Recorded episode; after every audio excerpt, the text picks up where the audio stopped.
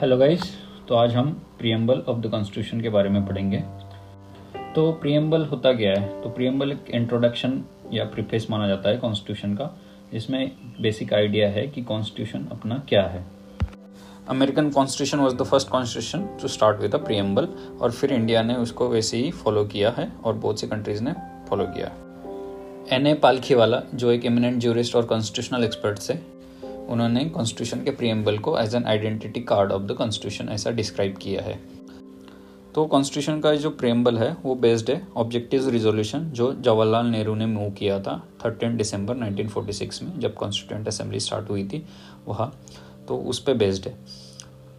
और उसके बाद ये अमेंड हुआ है फोर्टी सेकेंड कॉन्स्टिट्यूशनल अमेंडमेंट 1976 में एक बार जिसमें तीन वर्ड्स ऐड किए गए थे वो थे सोशलिस्ट सेकुलर एंड इंटीग्रिटी तो अभी जो प्रियम्बल का टेक्स्ट है वो कुछ इस फॉर्म में है we the people of India having solemnly resolved to constitute India into a sovereign, socialist, secular, democratic republic and to secure all its citizens justice, socio-economic, political, liberty of thought, expression, belief, faith, and worship, equality of status and of opportunity, and to promote among them all fraternity, assuring the dignity of individual and unity and integrity of the nation.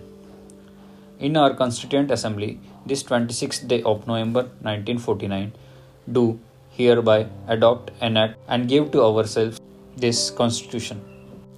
तो preamble का text कुछ इस तरह से था तो इसमें से जो ये कीवर्ड्स है sovereign socialist secular democratic republic तो ये भी याद रखने हैं और इनके जो मीनिंग्स है, वो भी हम देखेंगे।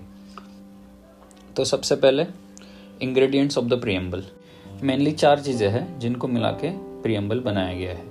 तो first source of authority of the constitution तो प्रियम्बल कहता है कि constitution derives its authority from the people of India तो second the nature of Indian states तो preamble states that India to be a sovereign socialist secular democratic and republic polity third Objectives of the Constitution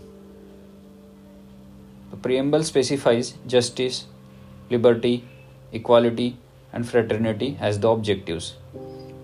Fourth, date of adoption of Constitution that is November 26, 1949. तो अभी हम जो keywords है उनको डिटेली देखेंगे। तो सबसे पहला कीवर्ड है सॉवरन सॉवरन का मीनिंग है कि जो इंडिया एज अ कंट्री है it is neither a dependency nor a dominion of other nation India एक इंडिपेंडेंट स्टेट है और वो अपने अफेयर्स कैरी आउट करने के लिए फ्री है। There is no authority about it second socialist तो socialist term actually original constitution में नहीं थी। It was added by forty second amendment act 1976 तो इसमें इंडियन कॉन्स्टिट्यूशन को एज ए सोशलिस्ट डिक्लेयर करता है। लेकिन इंडियन ब्रांड ऑफ़ सोशलिज्म एक डेमोक्रेटिक सोशलिज्म है एंड ये कम्युनिस्टिक सोशलिज्म नहीं है, जिसको स्टेट सोशलिज्म भी बोलते हैं, जिसमें nationalisation of all means of production and distribution and abolition of private property होती है। तो ये इंडिया में नहीं है। तो इंडिया में इसलिए डेमोक्रेटिक सोशलिज्म है, जिसमें both public and private sector को करते हैं side by side third keyword secular secular word भी ओरिजिनल कॉन्स्टिट्यूशन में नहीं था, ये भी फोर्टी सेकेंड अमेंडमेंट में ऐड किया गया था 1976 में। और इंडियन कॉन्स्टिट्यूशन में जो सेकुलरिज्म वर्ड है, ये पॉजिटिव कंसेप्ट ऑफ़ सेकुलरिज्म माना जाता है।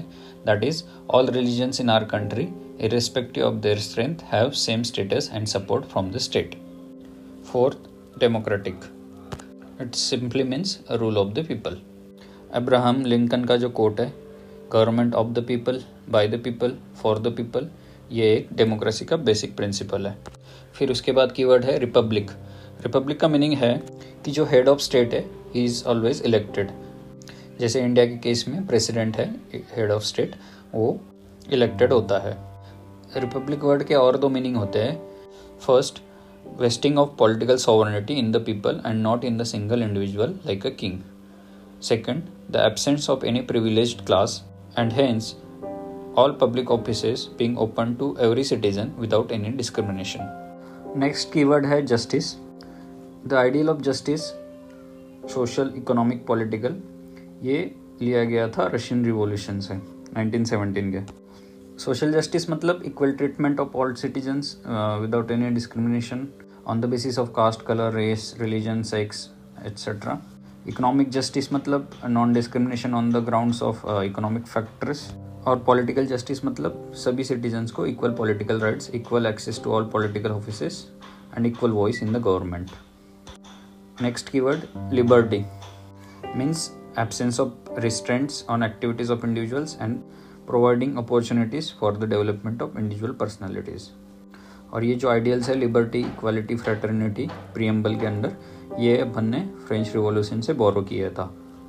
नेक्स्ट इक्वालिटी इक्वालिटी क्या होती है? Absence of any privileges to any section of society and provision of adequate opportunities for all individuals without any discrimination और लास्ट में fraternity which means a sense of brotherhood among the citizens of the country तो next हम पढ़ेंगे preamble constitution का part है कि नहीं और इसकी हिस्ट्री जो डिफरेंट सुप्रीम कोर्ट के वर्डिक्स दिए गए हैं, उसके बारे में देखेंगे।